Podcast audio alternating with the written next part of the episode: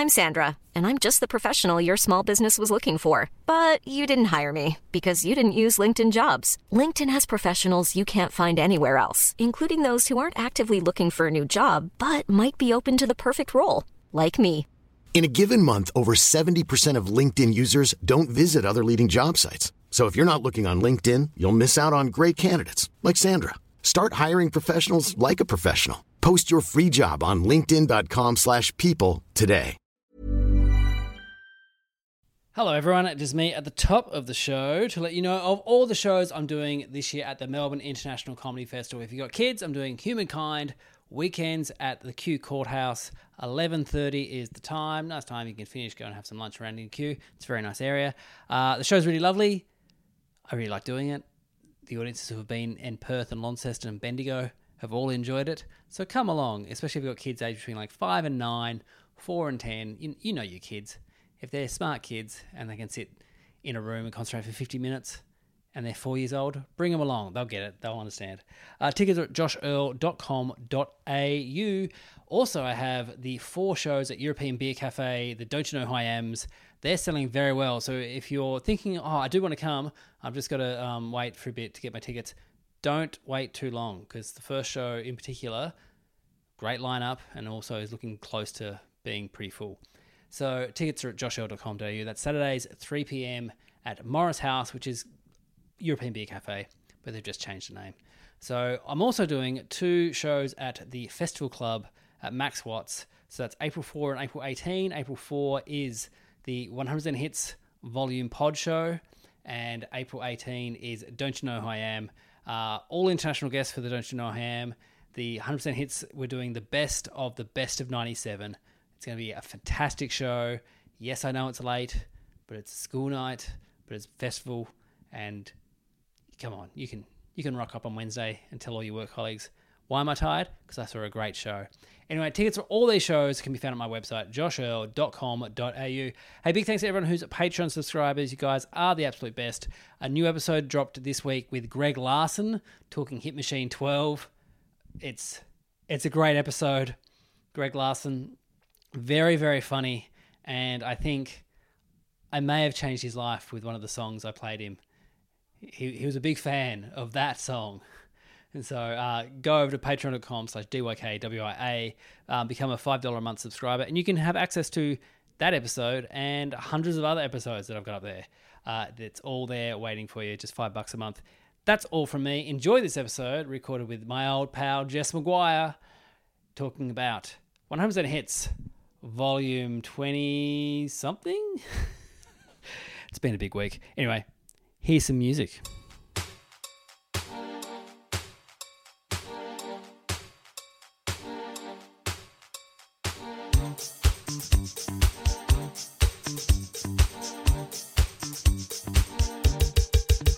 Hello, Gompies, and welcome to 100% Hits Volume Pod, the podcast that looks at the greatest compilation series this country has ever produced. My name is Josh Earl, and joining me, a return guest. Last time she was on the show, it secured her a job for the ABC. This time, who knows where she'll end up? Please welcome, it's Jess McGuire, everyone. Yay. Thank you, Josh. I think the answer is I'll end up in a Senate estimates committee. Fantastic.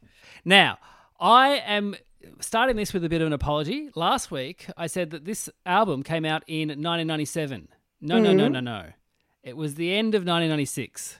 North Melbourne had just won the AFL Grand Final. I'm in year 10 at Parklands High School, about to take Serena Randall to the formal. Mm, she's excited. And this album was playing at our Leavers party while I got drunk for the first time to Sub Zeros. Oh, 1996. What do you remember, Jess? Oh, what do I remember about 1996? I feel like that was the year that I had an English exchange student come and stay at the house, and I I knew that she was rich because she was like talking about going to parties with the Eton boys and like Will and Harry are there. You know what I mean? Yeah. And I was like, oh, she may have money. And then years later, I went down to visit her and realized just how unfathomably well off she and her friends were and got stuck in a pub with them. They were like, oh, Gabriella had to go stay for her granny's 100th birthday. You know, Gabriella Windsor. oh, How, how was the exchange student in Australia? She was playing hockey and she put a hole in our wall, by the way, and didn't own up to mum. And mum kind of held it against her for a fair bit. Yeah, she would. Yeah. I would if a kid came around my house and put a hole in the wall. Yeah. But we got on quite well. We both watched Friends together, which was a hot new show of which Yep. Australia was only just beginning to grasp. And she was like massive in the UK. Yeah. And her biggest influence, and I reckon you would have spoken about this song in your last episode, was that she pulled out a cassette tape and she said, This song is going off in the UK. And I taped it, tape deck to tape deck, and it was Wannabe by the Spice Girls. Amazing. And I had first dibs on it in Australia and was getting a, a very curious mix of like bad girl, goth girls from school and over would come over and we'd all just dance to yo, I tell you, but we couldn't, we didn't, we couldn't work out the lyrics. That was the next thing about night. We were writing each other letters. What is somebody down? what Somebody does zigga zigga mean? It was literally, I got a letter from a friend on an exchange in Italy, and she sent me a letter going, by the way, Jess, you need to know it means slam your body down and wind it all around. Because we were just looking at Scary going, the fuck? Yeah. Slam your body down and wind it all around. Something like that. And then it gets increasingly aggressive, but we had no idea what she said. Kids these days would not know what it was like to not know the lyrics of your favorite songs. I know because my brother's ex-wife, also English, Mm. comes from a bit of money as well. And the the one time I realized that she was over living in Australia and like hanging out with Australians was when my brother was grating a carrot, like peeling a carrot, and was peeling it towards himself. Mm. And she was like, "That's so fucking Australian," and grabbed it and peeled it, it away from her. She's like, "Yeah," and it was like Australia is so backwards.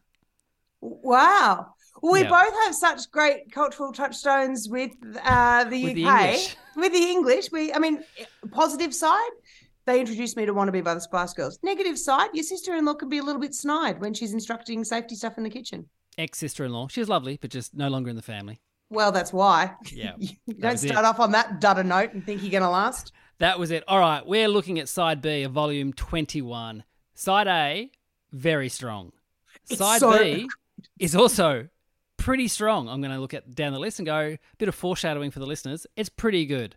Josh, last time you made me do this podcast, which yes, it did eventually end up being an influence in me getting a job because Yes. the person that wanted to offer me the job had just listened to your podcast. The world is weird. But Not that weird. People listen to the podcast. What are you talking about? no, no, no, we there's someone listens to a podcast. But like, you know, it was like 900 kilometers away. It just felt like a very weird. Anyway, the album that we had to listen to, I, I feel like had a lot of shit on Yeah. it, right? There was a fair bit of flaccid. It was that period. I think it was like a 94. Yeah. 100% hits, all for one, I swear. Like, just don't dig it. This, when you told me that it was this 100% hits, I can't, I just thought, what a brilliant ear for music. What, like, I just, it's so good. A couple of duds, but even the duds aren't that bad of duds compared to what they could be. I agree. We might start with one that might be a dud. We'll see how we go. This is the first time on the podcast, even though in 91 he had huge, huge success. But this hmm. is Bryan Adams and his song, The Only Thing That Looks Good on Me Is You. Try it on, baby.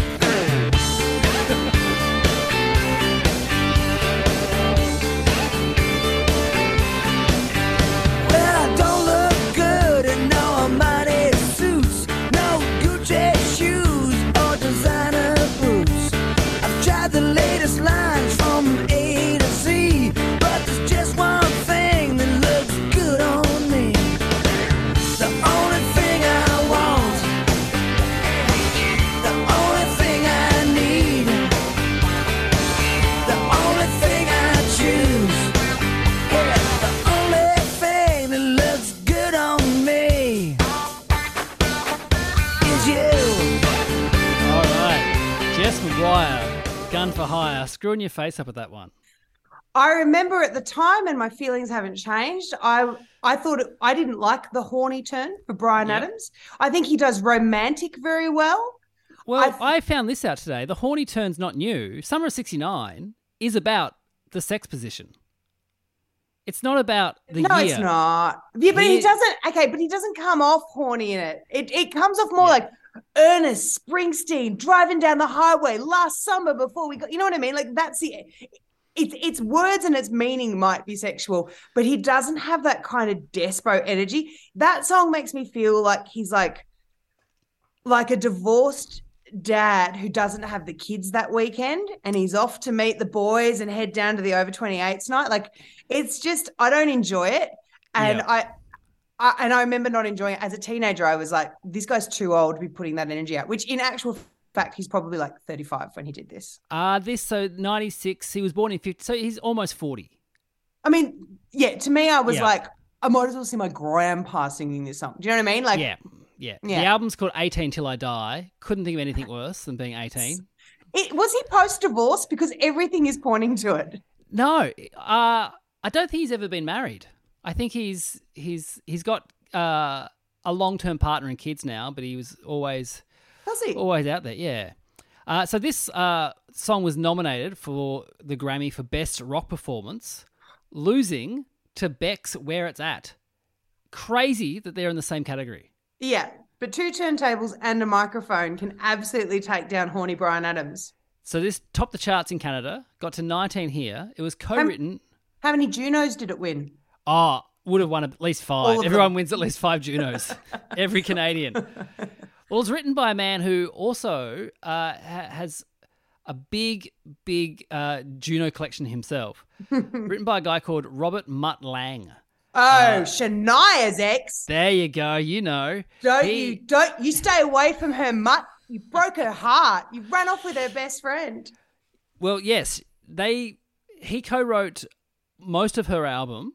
I think all of her album, the big one with the only one I want and all that kind of stuff. And when you hear that, you hear this and go, "Oh yeah, I can see Shania doing this song." Hundred percent. I did not know it, but the second that you said it, it I Yeah. and I played it back in my head. I was like, oh, it's got absolute Mutt Lange hallmarks. Down, down, down, Yeah. like all of it. Yep. Yep. So uh, before he got with Shania, though, he also produced and wrote songs on ACDC's Highway to Hell, uh, Back in Black, produced Def Leppard, Michael Bolton, a band we're going to talk about later, The Corrs. And he also co wrote the mega selling Everything I Do, I Do It For You with Bryan Adams. It would have made a lot of money.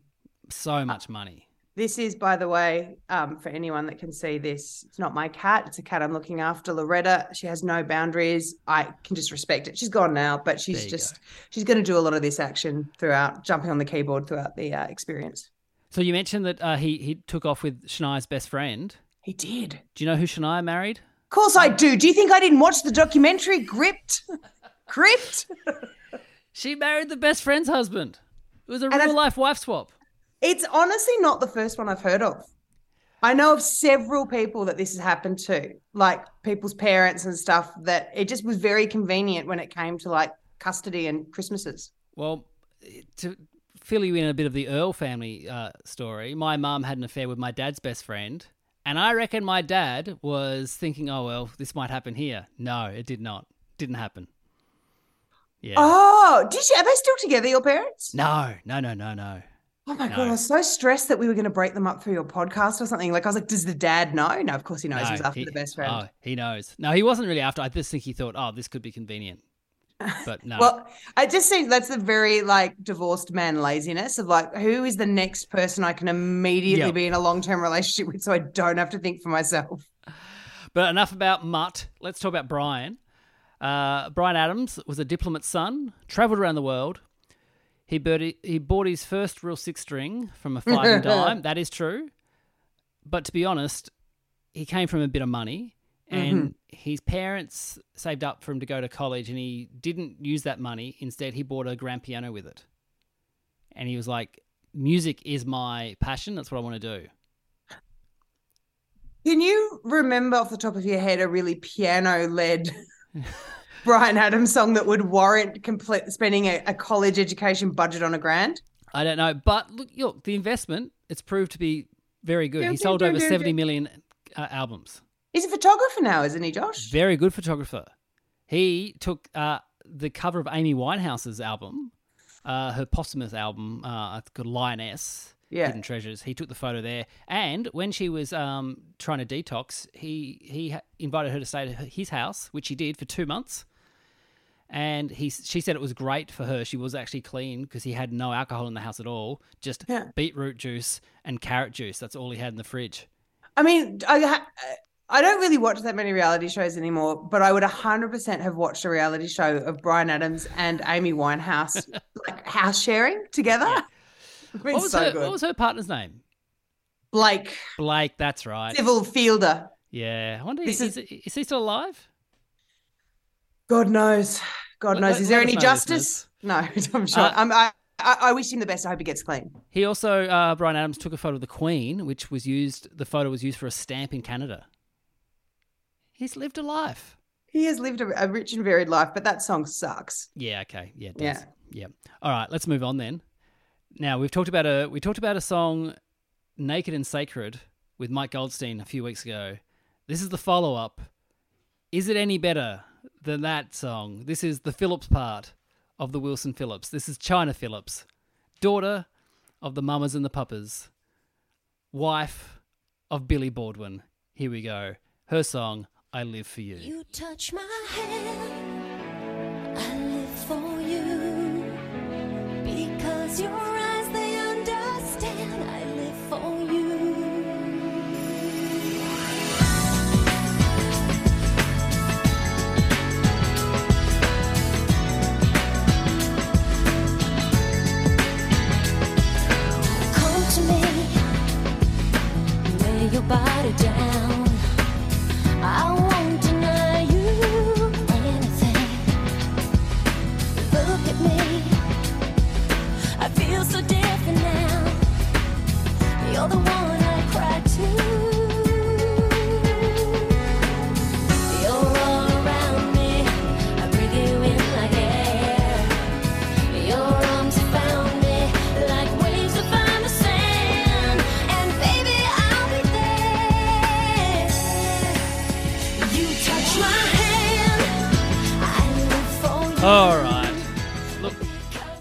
spoke a big game at the top saying this is a great album. Two songs in. It's you have to understand if you didn't have side A and side B and you were listening to it in its entirety, like you might you it, it would have so much goodwill that you wouldn't skip through maybe even those two. Yeah. You'd maybe even just leave them. But right now, starting from the beginning, it does feel quite bad. I mean, it's not like they always said Chynna Phillips, the voice of Wilson Phillips. Do you Yeah. know? Like it's pretty flaccid. At one point I felt like I could hear her like doing that into the mic thing.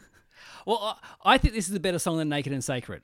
I can't even remember Naked and Sacred, but I remember the kind of like, like she's been hypnotized by someone that's kidnapped her, and she's like, Yeah. "You touch my hand, I reach for you." Like it's there's something kind of very monotonous and like mantra like about it, and not in a healthy dynamic. Well, it peaked at number nine here. Didn't chart at all in the states. It was Sometimes we do we do charity like that, like when we got Gwyneth Paltrow her only global number one. Yeah, and Huey Lewis. That's Oh. that's why.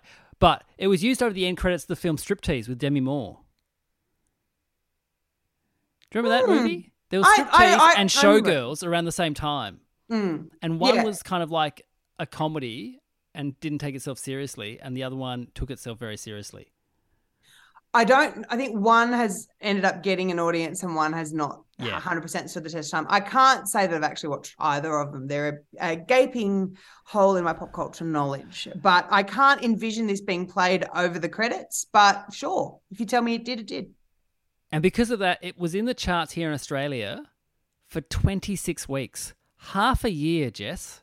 Half a year, Australians were buying this single from their local brushes. It doesn't make any sense at all. If I, I have a sanity voucher, but I go and I do something like that, like it doesn't make any sense to me. But um, you know, people like certain things. Maybe she had some leftover goodwill from um, Wilson Phillips. Yeah, I think that's what it was. Also, it was written by a man called Desmond Childs, who has quite a list of hits.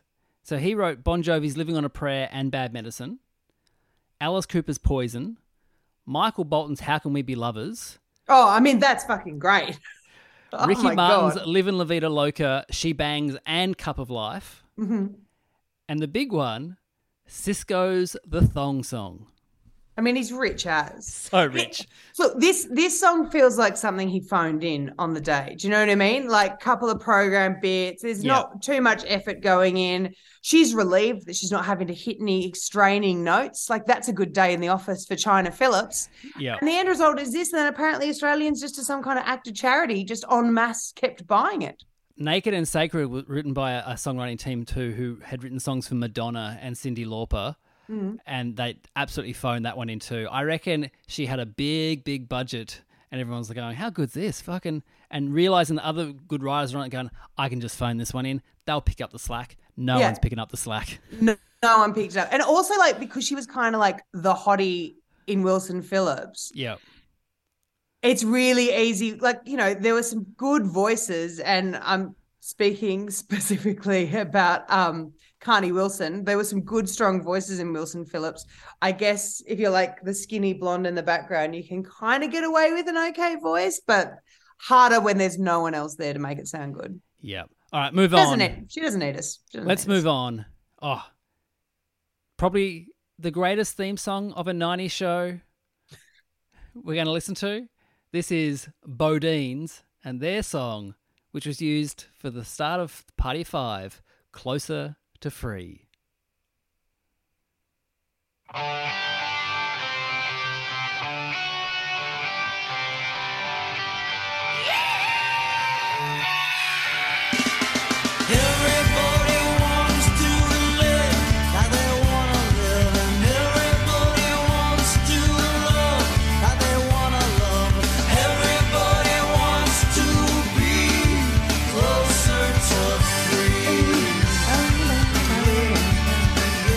Young Scott Wolf, young Neve Campbell. I was hot for him as a kid.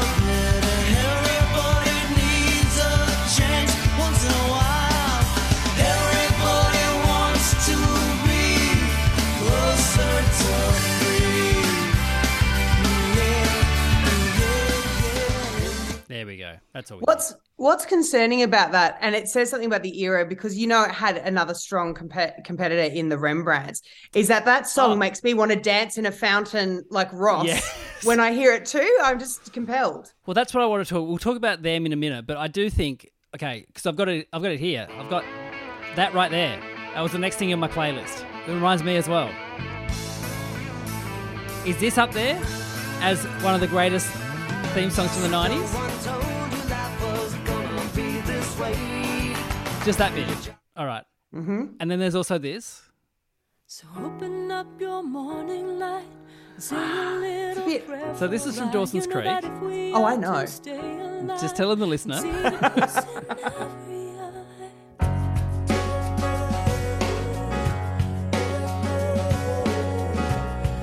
All right. And then another one from a 90s show, which I think every time I hear it, I think of the show, which is a testament to how good the show is. This is from Freaks and Geeks, which came out in 99. This is Joan Jett and Bad Reputation. Oh, it's got a dumb start now. Just get to the good bit. Here we go.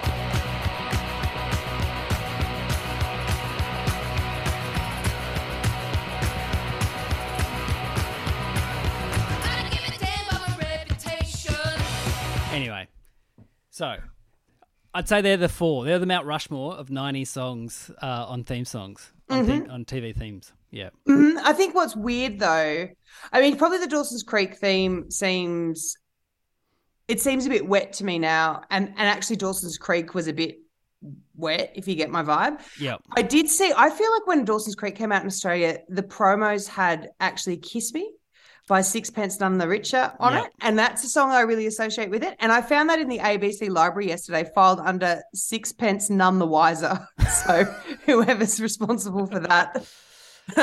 um, but yeah, I feel like I feel like the Friends theme expresses the exuberance of the show. I feel like Party of Five was pretty fucking miserable. Yeah, it was. So, so that song is very misleading if you're kind of enjoying, and yeah, not good. Well, for those who don't know, Party of Five, it was around a family. Um, and Salingers, the, Salinger Salingers, family. And their parents just died in a car accident from a drunk driver. no, The oh irony is that they owned a bar or a restaurant. Oh. And the oldest brother, I think his name was Charlie. He had to look after. He had to look after it. That was played by Matthew Fox, who went on to do Lost. And he himself was a bit selfish. He was on a gap year from uh, college, trying to find himself, and then he had to be the legal guardian for his four siblings. Was it? Oh, no. Yeah, four siblings. Yeah, yeah. So there was Scott Wolf and Matthew Fox. Mm-hmm. Bailey, Bailey, Yep. There was uh, Neve Campbell.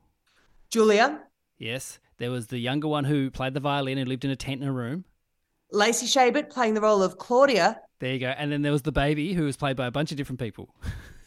No one, yeah, not invested Yep. in the baby at all. And then season two, Jennifer Love Hewitt came on as uh, was it Scott Wolf's girlfriend, on again, off again. And this is what I found out. There was a there was a very short-lived spin-off series called Time of Your Life that followed the Jennifer Love Hewitt character moving from I think they were in they were set in like uh, San Diego? California. No, she Wasn't moved, moved to New, she moved to New York to try and find her adoptive parents or her mum. And Jennifer Garner was in it. So Jennifer Love Hewitt and Jennifer Garner, two of the freshest skinned people in Hollywood. Uh, Two powerful Jennifers, particularly at that time. Yep. But anyway, BoDeans. Started in Milwaukee in 1977. Uh, Kurt Neumann, Sam Llanas, clearly influenced by the same scene that produced The Violent Femmes, that kind of guitar punk, just have three members in the band. In 87, Rolling Stone readers named them the best new band in America. They toured around the country with U2. Uh, they had their album produced by Jerry Harrison, who's in my favorite band of all time, the Modern Lovers. He was also in the Talking Heads. Never really had their their big hit, their big mainstream hit, until this song "Closer to Free" came out, and even then, it wasn't that big a hit.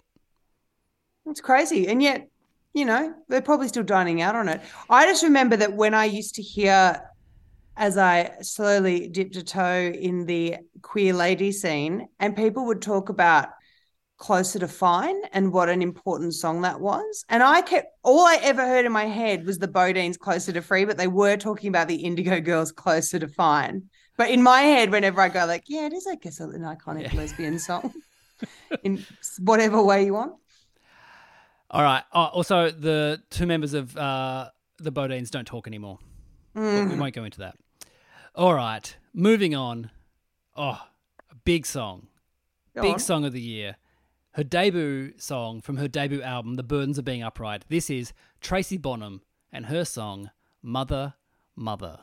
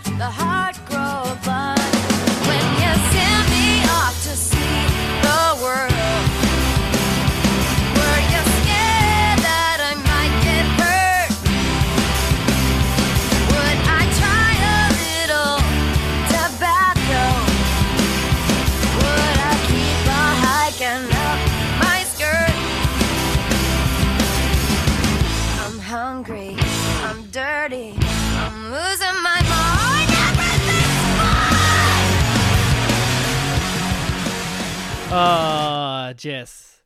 I'm just having. Did you so listen to this as a teenager? Yes, and you know that, like, as a teenage girl that was teaching herself guitar, did I have a crack at that descending kind of bar thing? Of course I did. I hadn't been that excited since I heard Diana Nade's "I Go Off." Just kidding. But Diana some... Arnay, can I say, is uh, palindrome. Did you know that? Is it? Yeah, that's where the name comes from. I wish it just made it sound better though. like it didn't. It didn't stand the test of time either, did it? But you know what? There's some things from the '90s that I go, God, we just loved it, didn't we? We just loved it. We loved Tracy Bonham screaming about her mum. Yep. And like we loved like a bit of soft acoustic and then angry, angry, angry. Like we Yes. loved gentle, hard, that kind of combo. Well, that, enough. that was the Nirvana theory. Soft, loud, soft, loud. And yeah. they nailed it. But Tracy Bonham, you know, she's good. She actually has a oh, there's another song. not to sound like the gayest woman alive, but I'm sure she had it on an L Word soundtrack. Tracy Bonham had another I'm sure song. if she's not on the L Word soundtrack, there's something Yeah. wrong with the people who put that together. So this Yeah. was number five in Australia, ho- charted highest in Australia. We loved it. Got to 34 in the Hottest 100 that year. It ranked one higher than "Killing Me Soft- Softly" by the Fugees, which I don't think has that hasn't aged well, Mm. and one lower than "California Love" by Tupac. So some good songs in that little bracket. Uh, Mm. It's this- like it's not a bad time to have been a teenager for us, Josh. It's pretty good, isn't it? Coming into this bit, yeah, it was- Yeah. It was, we are getting out of the uh, the diesel days, so we're going into this. Uh, this topped the Billboard Modern Rock charts and was the last woman to do so until 2013, when Lorde went to number one with Royals. So there you go. 17 years it took for another woman solo. You think Hmm. Alanis Morissette would have done it, but no. Alanis would have done it before, this Before because this? Jag- Jagged Little Pill is a 95 album and all of her hits were like around 96. Yeah. If Tracy Bonham, if she, if someone did it before Tracy Bonham, this if this is 97, is this album 97? 96. Or 90, oh, it's close. I feel like it's close. yeah. But maybe Alanis had already like that her album was probably still in the charts, but maybe her singles are out of it because otherwise it just seems really poor and confusing form to me. Mm. Anyway, so a lot of people thought this was like a, a very angry song, but this is what Bonham uh, said about it. Uh, she said it was just about her being a people pleaser, calling home, making poor life choices, but not wanting to disappoint her mum, and pretended everything was fine when they're on the phone. And the it's not angry, it's not angry, I hate you, mum, which people thought it was. It's a hey, mum, life is hard. Yeah. And she said her mum was very accepting of the song, liked it, but the screaming bit uh, actually played its toll on Tracy Bonham. And when she was doing uh, tour dates, she had to cancel a whole bunch of dates because she did her nodules, some screaming. Had to go back and learn how to scream properly. She did a Cosima De Vito. Oh, I was talking about that the other day at work. People didn't even know about the nodules, the Cosima De Vito nodules. It was, I mean, terrible, a terrible state of affairs. I was actually quite happy, but I imagine if you're a Cosmo fan, you would have been gutted that she had to leave Australian Idol because of bad nodules. But learning how to scream, I have a friend that's a singer, and I was telling her how much I enjoy singing Cold Chisel in the car, and I was Yeah. saying how I'd really underrated as a kid, where I was like, Jimmy Barnes just screams. How incredible it is to scream in tune. Yeah. And she taught me like the technique of like how to scream from the like get it to the top of your head and where you have to have your head in order to hit those notes. So I'm imagining Tracy Bonham went to the school of Barnsey and just had to learn how to belt it out. The School of Barnsey. Great. All right, moving on. Hey, we talked about them the other week, and then they appeared in my life as they I work on the project, and they came on the project as guests. So that was a good day. I had to write questions for them. Took me all of two minutes, Jess, because I just had all the research from the last episode. This is Everclear and their song Heart Spark Dollar Sign.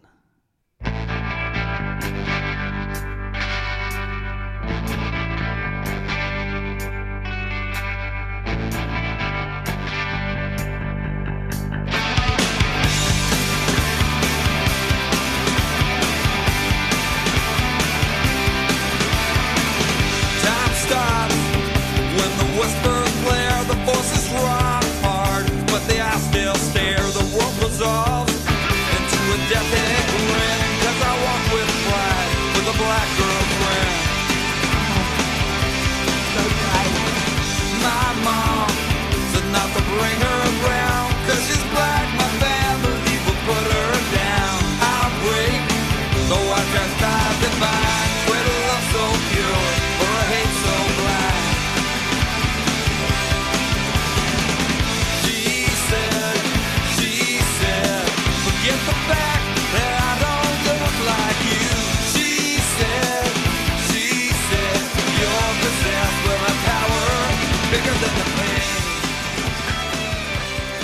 There we go. That's all we can play. I, have to tell you, Josh, I was already thinking to myself, I feel like a lot of my memory of certain albums is based on the TV commercial for the album that would just play tiny snippets. So when I see the words Heartspark Dollarsign, I can't sing sing it to you except to go heart spark dollar sign, Yeah. how the song finishes out, right? That was So like I- big black boots on my old suitcase. That's all I can sing of that song as well. and that's it. Yeah. So when it started, I was like, oh yeah, I wouldn't pick this in a lineup, but like it's a bop. And then it, it gets to the point, I'm like, oh no, Yeah, why does this make me feel weird? It's like, well, I, I mean, it's good that the song ended up solving racial tension in America. So there is Yeah. power in music. Well, that we didn't need the Pepsi commercial with uh, Kylie Jenner. We didn't need it. We had this song. We could have just played this. So this is it is the true story actually of Art when he was a teenager. He had a, a girlfriend who was black, and the, the relationship lasted three weeks because his mum and the girl's mum did not approve of the interracial date, dating. It's hard. Yeah, in the song though, it's only his mum that doesn't approve. Yeah. Yeah. Even though he has later gone on to say that his mum, she approved, but she knew her family wouldn't approve. So Contact racism. We yeah, all I know think- it. I think he's trying to, yeah, let's just let the world know his mum's not a racist. But you know, come on, st- stand up for your son. How old was he Uh, when how old was he when this stuff came well, out? Is like, the- are you still writing things in your thirties about when you were thirteen and dated a black girl for three weeks because you have no content? Yeah, because he was he was thirty when Everclear started. Okay. Oh, I was Yeah. joking. No, he was. And so this was written when he was like a teenager. But this was written for his original like he was in a band before uh Everclear. Everclear was kind of like his last kind of like if this band doesn't go, I'm just going to stop trying to be a rock star and go behind the scenes and write songs for people. Uh, so he was in a band called Colorblind. No, Colorfinger. And this song was originally called Colorblind when it was uh, a Colorfinger song. I reckon Colorfinger as a band name. I don't like it. They could have supported Powderfinger. Just the fingers. Yeah, Finger, yeah. yeah. Great, great. Uh, it got to 58 in the Hottest 100. It was between Tumbleweeds, Silver Lizard, and Rebecca Empire. So rude. Oh, oh. Two two good songs, and uh, we Australia just loved Everclear. We still did love them. We still But- do. I realize so because people have been going to the shows that have been recently touring, and so I was like the other day, I was like, oh, what Everclear like would I enjoy? it? So I'll give Santa Monica, I'll, I'll give that a little bit of everything, but for me, the thing that I remember is playing in my first band in a garage at like age sixteen is figuring out "Local God" Yeah. from Romeo and Juliet soundtrack. Oh, I mean, that soundtrack is flawless, but that is a great song by Everclear on it. It is a really good that that whole album. That's I was talking when this when this podcast finishes, when we finish all of the 100% hits, I think I'll do soundtrack albums. Hmm. And Romeo and Juliet has to be one of them because that album was It's so flawless. well also just very influential in terms of like everyone who I knew had a copy of it. Mm, well, it was great. I mean, remember the Radiohead song? Dun, dun, dun, dun. I want to do do do do. So talk show host? Yeah, that it's called? Yeah. Well, you so know they good. you know they wrote exit music for a film for Romeo and Juliet and then went this is too good, we're going to keep this and not give it to them. And then talk show host was the replacement song. I got to tell you, Talk Show Host is pretty good. It's a good so song. Exit music for a um, film is a very very good song though. Lovefool, the Cardigans. That is a great. That is a great idea, and I figure you've still got some It's coming up next hits. week, Lovefool, Love Is it? Well, I'm gonna I'm gonna do the soundtrack podcast before you get to. Mm, idiot, shouldn't have mentioned it. And the sunscreen song. That was Oh yeah, a- another ama- yeah, a- another amazing song that our next song has some similarities to. We're Mm. going to take a break, and then we're going to come back.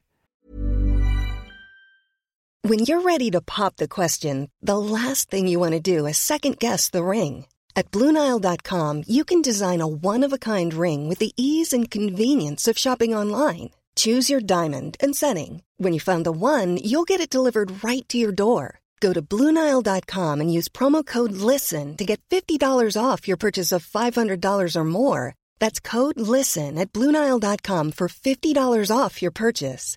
Bluenile.com code LISTEN. Mhm. And we're back. All right. This is a, this is a song that very much I remember from my rage watching mornings, getting up and hoping this song was going to be played. Mhm. And it was, especially around this time. This is Nada Surf and their song Popular.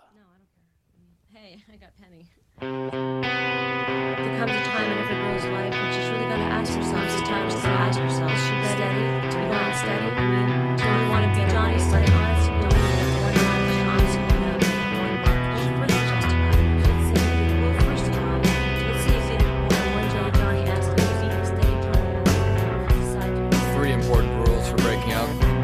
Don't put off breaking up when you know you want to. Prolonging the situation only makes it worse one him honestly, simply, kindly, but firmly. Don't make a big production. Don't make up an elaborate story. This will help you avoid a big tear jerking scene. If you want to date other people, say so. Be prepared for the boy to feel hurt and rejected. Even if you've gone together for only a short time and haven't been too serious, there's still a feeling of rejection when someone says she prefers the company of others to your exclusive company. But if you're honest and direct and avoid making a flowery emotional speech when you break the news, the boy will respect you for your frankness, and honestly, appreciate the kind, straightforward manner in which you told him your decision. Unless he's a real jerk or a crybaby, you'll remain friends. I'm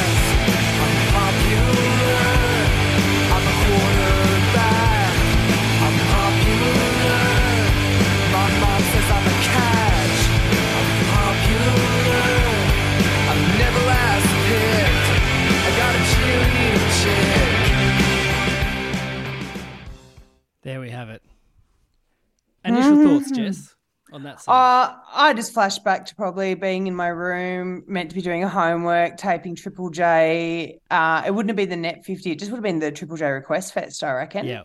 And picking some great select where I thought like all bands that were played on it were just massive, like driving around in in so I remember there was a song by Mola, Melbourne band Mola, that I was like clearly millionaires. Do you know what I mean? Like Mola were the first proper band I ever saw live. They were supporting Custard at the Unibar in Launceston. Oh, I mean, we're just saying so much about our age. Back in, Yeah. I was listening to Custard earlier today. Oh my god, I love it. For, Um, for our younger listeners, uh, the dad from Bluey had a had a band. and can I tell you, he was like a real teen hero to me when I was growing up, and I learned how to play these songs. And then the world, the universe led to me being friends with someone that played a gig with him up in Sydney, and I got to go. And then we were all backstage, and he was being so lovely. And then he was like, "Oh, you liked custard?" Like, and he just the fantasy that when you're learning these songs in your bedroom that you think you hope will happen, and he hands the guitar and he's like, "Oh, you play one." Like with this real warmth, which is it's honestly the most cooked thing to do, and I I I, I was too cool enough to know to not do it, Yeah. but also so charmed by the dad from Bluey, lovely Dave McCormack, that I was like, fuck it, I will. So I played like Pack Your Suitcases. Nice. I wanna fly. And he sang a lot. He was so lovely. And we we we I mean we're only socials friends now, but he would come down and he'd do stuff in Melbourne on my radio show. He's literally the nicest man alive. Was he in the band Nada Surf? He was not. He's so we should probably do a hard pivot. But dad from Bluey, five stars, great human being. So Nada Surf, originally called Helicopter, changed their name to Nada Surf, which means they said surfing on nothing. It's like just mental surfing. That's what they said. So after a blonde redhead show at the Knitting Factory in New York, uh, they met Cars frontman and Weezer producer Ric Os- O- Ocas- Osasek. No one, you're never allowed to say it out loud. You can just Yeah. read it in liner notes. That's the key. You've made a huge mistake. they gave him, they gave him their demo. It was called Tafcans, and thinking, oh, nothing's going to happen here, but why not? I'm I'm face to face with Ric. I might as well do something. Like I'm not going to be his mate. I might as well, you know, try. Anyway, three weeks later, Ric called them back, and he said, I want to produce this album, and then they signed a contract with Elektra Records, and this was the first single from it. Uh, the album was called High slash Low, and the spoken words bit is from a book called Penny's Guide to Teenage Charm and Popularity by an American actress called Gloria Winters, who was in a TV show called Sky High in the 50s. And so she wrote a book on how to be a, how to be a, a young woman. Uh, it got to number 11 on the Billboard Modern Rock charts, this song. Number 63 in the Billboard Top 100. It was a big hit in Iceland, topping the charts for two weeks. Big in France, got number 10. 250,000 sales. Also got top 40 in New Zealand and Sweden and Belgium. The film clip is directed by Lemonheads member Jesse Peretz. This song got to 48 in the Hottest 100 here in Australia. And one in front of a song we talked about a few weeks ago called uh, Pass the Vibes by Definition of Sound. And one behind Hail Hail by Pearl Jam. It's the band's signature song, but guess what? None of their other songs sound like this, Jess. And so No. when fans of the band go and see them, they're in two camps. They either really want to hear this song or they don't want to hear it. Mm-hmm. So, Boys in Nada Surf, play it as your encore. Let the people who don't want to don't want to hear it go home early. That You- they can they can get to the merch stand first, and let You- the people who really want to hear it stay around a bit longer, and they'll hear their song. He is a solutions man, Josh Earl. He offers up a problem, but but immediately a quick fix to it. Yeah. Um, they did the they had a song on the they did the Buffy theme, or they had a song on the Buffy soundtrack. The Buffy theme was by a band called Nerf Herder. Oh, I always get them confused. Yeah. God, there were some shit band names in the nineties. So many bad band names. So bad. Most band names are bad though, if you break Mm. them down. Um, anyway, hey, we're gonna move on. Someone we're going from popular to someone who was hugely popular in the year of 1996. Who's it gonna be? This Who's it gonna is full name Jewel Kilcher, but Oh. we ah. know her as Jewel, and this is her song "Who Will Save Your Soul."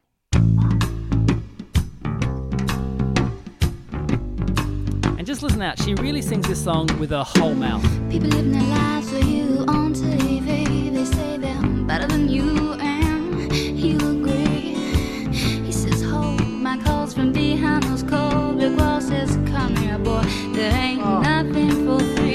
So flashbacks. Another doctor's bill, a lawyer's bill, another cute cheap thrill. You know you love him if you put him in your will, but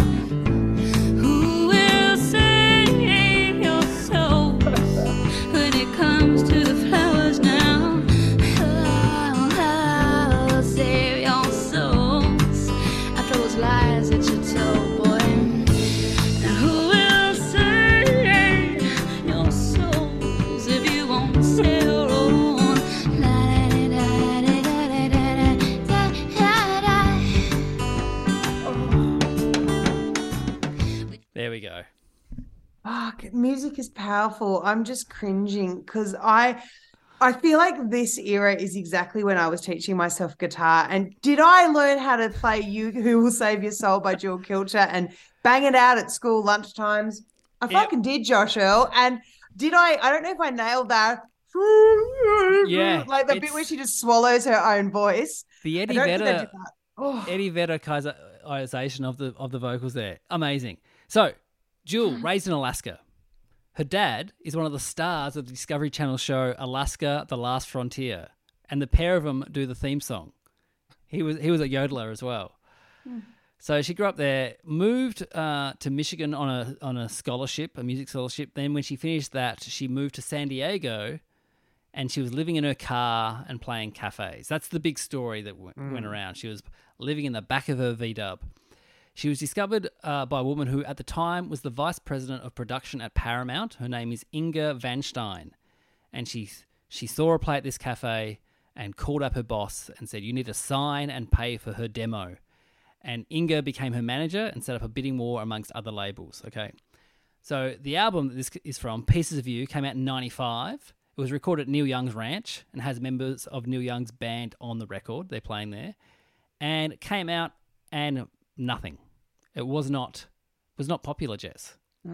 Which It is was not how nada, I, nada, sir. not- yeah, not how I remember it. But then, 16 months after it was first released, they edited this song. They cut a verse out, made it a nice four-minute radio staple, and it was huge. Blew up, and the album eventually went 12 times platinum in America.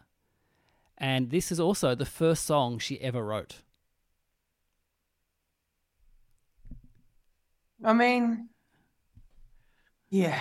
Look, there's a lot to say about Jewel. I mean, we were just, it was a crazy time. I thought, I thought, here's someone that understands all of our feelings as a young girl. Like, I went to, the, I went and saw Jewel in concert probably in like 98, 99, second Yep. album. I mean, that's commitment. My hands are smaller. Like, and I tracked down a few years ago as a bit of a joke. We found a PDF copy of her poetry book, A Night Without Armor. And no one was saying no to Jewel, and they Yeah. probably should have.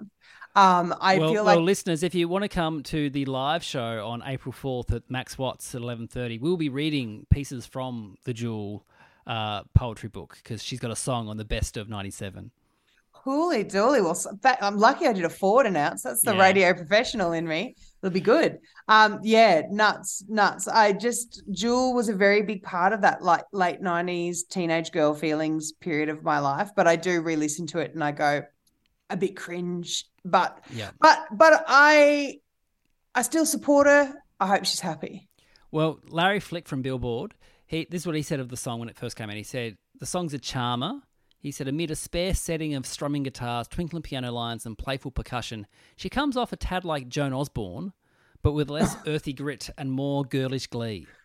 Wow. I mean, that's a big, that's a very period centric reference, but I get it. I'm Yeah. like, I like Joan's mainstream one. I liked the follow up single, Saint Teresa, which was also a bit of a banger.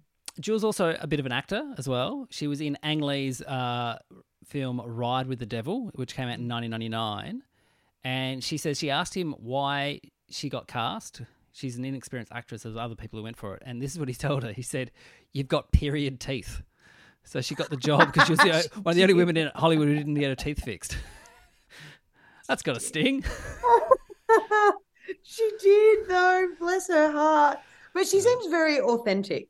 And, you know, she did her thing. And I think she pivoted a bit to like a bit more poppier sounds in later stuff. But I wish her well. I feel like there's a jewel song, and I can't tell you what it is. But I feel like if I went through her first two albums, I'd find one that I'd go, like, I reckon I, I still stand by that one. Yeah. That- a couple of the others, I'm like, a bit of breathy affectation with this one. But I, I, uh, I again, I wish I have no, nothing bad to say about her as a person. Wish her well. Come along, April 4, you'll see Geraldine Quinn tackle a Jewel song. It's going to be very good. And Geraldine Very good. hates Jules, so that's going to be fun.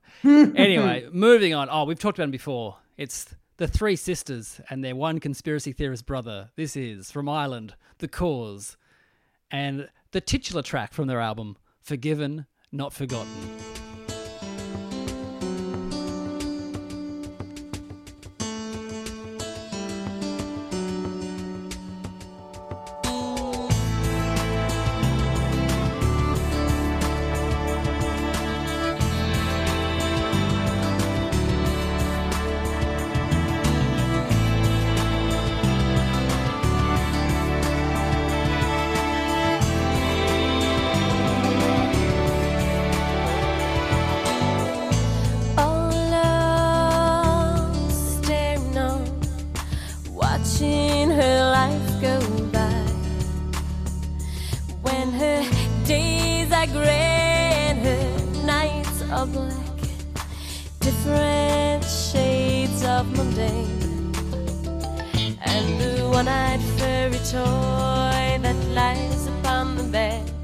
What's the one eyed furry toy, Jess? What is the one eyed furry toy that lies on the bed? I've repressed that until that as that lyric was happening and you and I made eye contact and I'm like, it can't be good. What is the one-eyed furry toy? Maybe this is what they're trying to forget. Here we go. cry.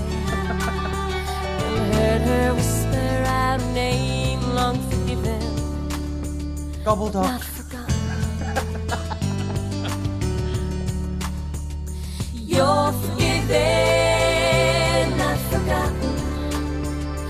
Anyway, it's a boring song.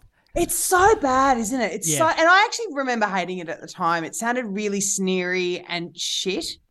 Um, I like the one that's like Runaway. That's a that's a tapping our Yeah. little Irish drum violin bop, but this We- is shit. Runaway's been on. We played that last time. Now this one is was their second single, and it was released in Australia because we love the Corrs. Bigger in Australia, at the time, bigger than Australia than they were in Ireland. Okay, we loved it. Okay, We're so Ireland, weird. Ireland it took a while for them to warm to the Corrs, and now they're absolutely on board with them. But in America, the label didn't even release this as a single. They just went uh, to the next one. and Went, nah, we're not, we're not having this one. Usually when you have that anecdote about a song, it's where we go, wasn't isn't that label embarrassed? But to be fair, I'm like, the label sounds like it had really good taste that day and was Yeah. just like, well, this is a piece of steaming shite. Well, this got to 15 in Australia. Canada, they also released it there, 31 there. In the UK, only 155 Good. in the UK. I'm so mad at them for that. Yeah. What is the furry one-eyed toy that lies upon the bed? It's cooked. Uh, all right. Moving on, our last song. Our last song for the album. okay. Our last song for 1996 before we move into 97. This is this is a band that my old flatmate Dion McCall loved either loved the band or loved just mentioning them because they got a dumb name. This is Geggy Tah and their song yes. Whoever You Are. And I'm gonna I'm gonna go through it half to about 30 seconds into it because it's it's a Yeah. long No, it's a long intro. Yeah.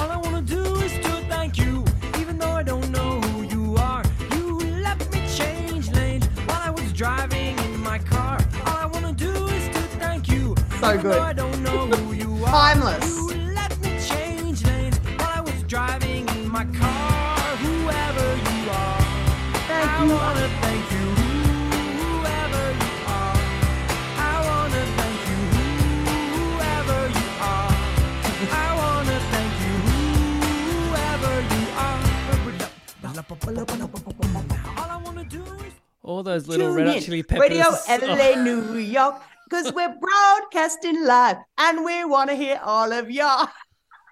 I'm a one woman gay guitar fan club. I played this the other day on the radio. Oh, that's really? how I'm, yeah. Oh, yeah, yeah, yeah.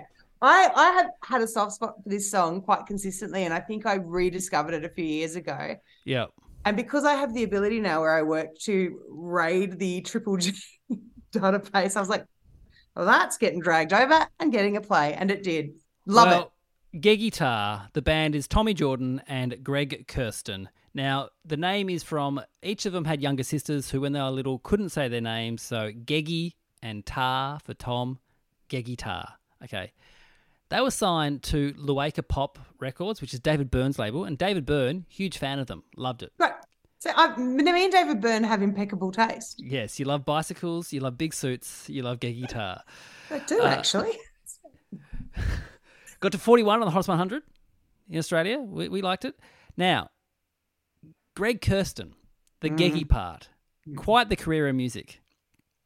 He's won nine Grammys. He's had four number one hits. He wrote and produced Easy on Me by Adele, as well as Hello. He, uh, along with Inara George, was the band The Bird and the Bee, which for a brief time in 2004 were the the hot hip indie band from Geggy fucking Tah. Why you, you keep saying this like it's a negative thing? Gay Tar was adorable. One hit wonder. Geggy, I've, how do you have bitterness towards Gay Tar? it reminds me too much of Red Hot Chili Peppers. Uh, but- No. uh, but- but- but- but- but- Oh no, the Chili Peppers be too busy rapping about his dick if he was doing the Chili Peppers at that time. No, no, it's just sweet. In 2006, he co-wrote every song on Lily Allen's second album, "It's Not Me, It's You." In 2012, he wrote Kelly Clarkson's number one song, "Stronger." In 2014, he co-wrote and produced Sia's "Chandelier." He's also written songs for Beck. He wrote "Dreams," the the, the last good Beck song. Paul McCartney, he's written for him. Liam Gallagher, he wrote "Wall of Glass," which was was about to- another. I was going to say Paul McCartney. I'm like, I don't know if, if he needs the help. And then he said Liam Gallagher. I'm like, he probably needed the help. Yeah, Yeah. and and he wrote for the Foo Fighters as well. None of this is a surprise to me because I mean I have a soft spot for Gay Guitar, but I also had kept an eye and knew that his career, like I mean, I don't love Easy on Me. I prefer Adele when she's kind of like an angry ex, not like a Yeah. depressed depressed divorcee. But that's a lifestyle choice. But he is very similar in the sense to Greg Alexander, who people would know from New Radicals that you will probably get to in a couple of years, who Yeah. whose last ditch kind of effort was you only get what you give. But from that forwards this incredible songwriting career, made heaps of money writing for like Ronan Keating and all these other people. So I put him and Greg Kurstin in kind of the same basket. Greg Alexander bagged out Beck, said he was a rich kid from a Go Back to Your Mansions. Mm, Like, yeah, yeah. Didn't like Yeah. him. Well, that's Greg Kurstin. Tommy Jordan. When you Mm, type Tommy Jordan, doesn't have a hyperlink on Wikipedia. You have to go digging deep. Mm. Now, unfortunately, I, I so wish this was the, the the same guy, but it's not. But when you type Tommy Jordan, the first thing that comes in is remember a few years ago there was a dad that went viral because he shot his uh, daughter's laptop because she was working she was on the laptop too much. I don't, but it Yeah. sounds horrifying. He, his name is Tommy Jordan, and he's got this kind of. He's got his own YouTube channel, and he start the intro, introduction video is. You probably remember me from the the dad who shot his uh, daughter's laptop. Well, I'm more than that, and he Yeah. talks about how he he loves guns, he loves the right, he loves the good old U.S. of A. It's so And, uh, weird how yeah. how he's not embarrassed about shooting his daughter's laptop, but he's embarrassed about mentioning gay guitar. Like, what's going on there? Not not Gay Guitar. I'm so I'm joking, I'm but, joking. But Tommy Jordan played steel drums on Jack Johnson's 2002 album. That's Oh, the thank last thing. God. That's the last thing I could find of Tommy Jordan. Oh So- well, I, I still remember them fondly from Bubble Toes. So thanks for your hard work there, Tommy Jordan. Have a rest for 21 years. All right, so that is that is the end. That is the end of volume 21. I think good album. Let's see. How many hits we have on there. So let's go through it one more time, Jess. Mm-hmm. So we start off with the only thing that looks good on me is you. Is that a hit? In the world, probably. For me, no. I wouldn't No, voluntarily put hit. it on. Not a hit, no. I Live for You by Chynna No. Phillips. I think we know no. Closer to Free by BoDeans. I think we have to say yes. That's a hit. Mother Mother, Tracy Bonham. yes. Heartspark Dollarsign, Everclear. Oh, I mean, we know it solved all the racial tensions in the US. So, Yes. yeah, fantastic. Popular, Nada Surf. Mm, Yada surf. Who Will Save Your Soul by Jewel. Uh, I mean, I, I cringe a little bit, but I think I have to say hit. Okay. Forgiven, Not Forgotten. Oh, fuck off. Let's forget it. And Yeah. whoever you are, Geggy Tah. I think I've made my position very clear. We have six songs. Now, that's pretty much standard for the podcast, but I must say the highs on this one are a lot higher. The lows, not as low. No, I think it's like if if you were to put sides one and two together, I honestly think the goodwill of the whole album would make you even just go, Chynna Phillips is okay. Do you know what I mean? It's fine. You know, it's only because we we just we had the choice to say it's fucked. Yeah. We're fine. Yep. Thank you, Jess, so much for this. Now, you're, you're currently on radio, I am. Thanks, Josh. the Western Plains. ABC Western Plains. It's so good, man. It's such. I, I always wondered if I'd ever be able to do a radio show where I could play cool new stuff, but also old bangers that Yeah. made that I really enjoyed, like Phil Collins' Invisible Touch. Unsurprisingly, they were not that keen on that at Triple R. I have found a radio station where they're like, yes, please play a good, cool new song. And yes, you should absolutely follow it up with like Paul Simon's, like whatever you like. I, it's so fun. And then the interviews are really interesting. Like, I guess being out in um, regional Australia means we kind of see the impacts of stuff like climate change, Yep. of social inequality. We're talking to MP. Like, it's super interesting. And anyone can listen to it. My friends in Melbourne have been listening to it and they send me videos of like of their kids dancing around to the music. And they're like, you know, we go in, we say, play ABC Western Plains, and the radio plays, and they're like, we don't get the Melbourne weather, but to be honest, the weather's never right. So we're Yeah. not missing out. And we're kind of invested in rodeos. We, we have windows. You can look out and go, oh, yeah, it's sunny. It's fine. I mean, as as far as Melbourne goes, that's the best that you're going to get. So Yeah. uh, please have a listen. It's super fun, 6.30 to 10. But thank you, because I really did, I feel like being on Josh's wonderful podcast w- greased some wheels. Hopefully, one day it works for me too. Yeah, come over. Come and join me. you actually, I should say, by the way, like it's not like I like left Melbourne. I didn't scurry a few friends in my No. I, I do a segment. Josh, Josh is our music uh, segment presenter, so he is on every Thursday, every second Thursday.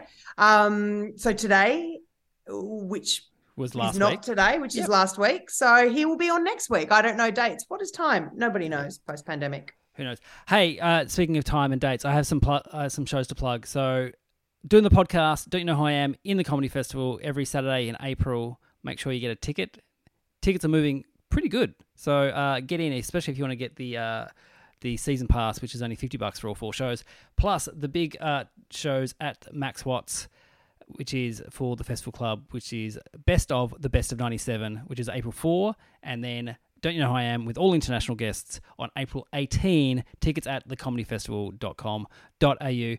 Hey, thanks, Jess. This has been fun. I'll see you next Thanks, time. Josh. Nice to see your face, bud. Bye.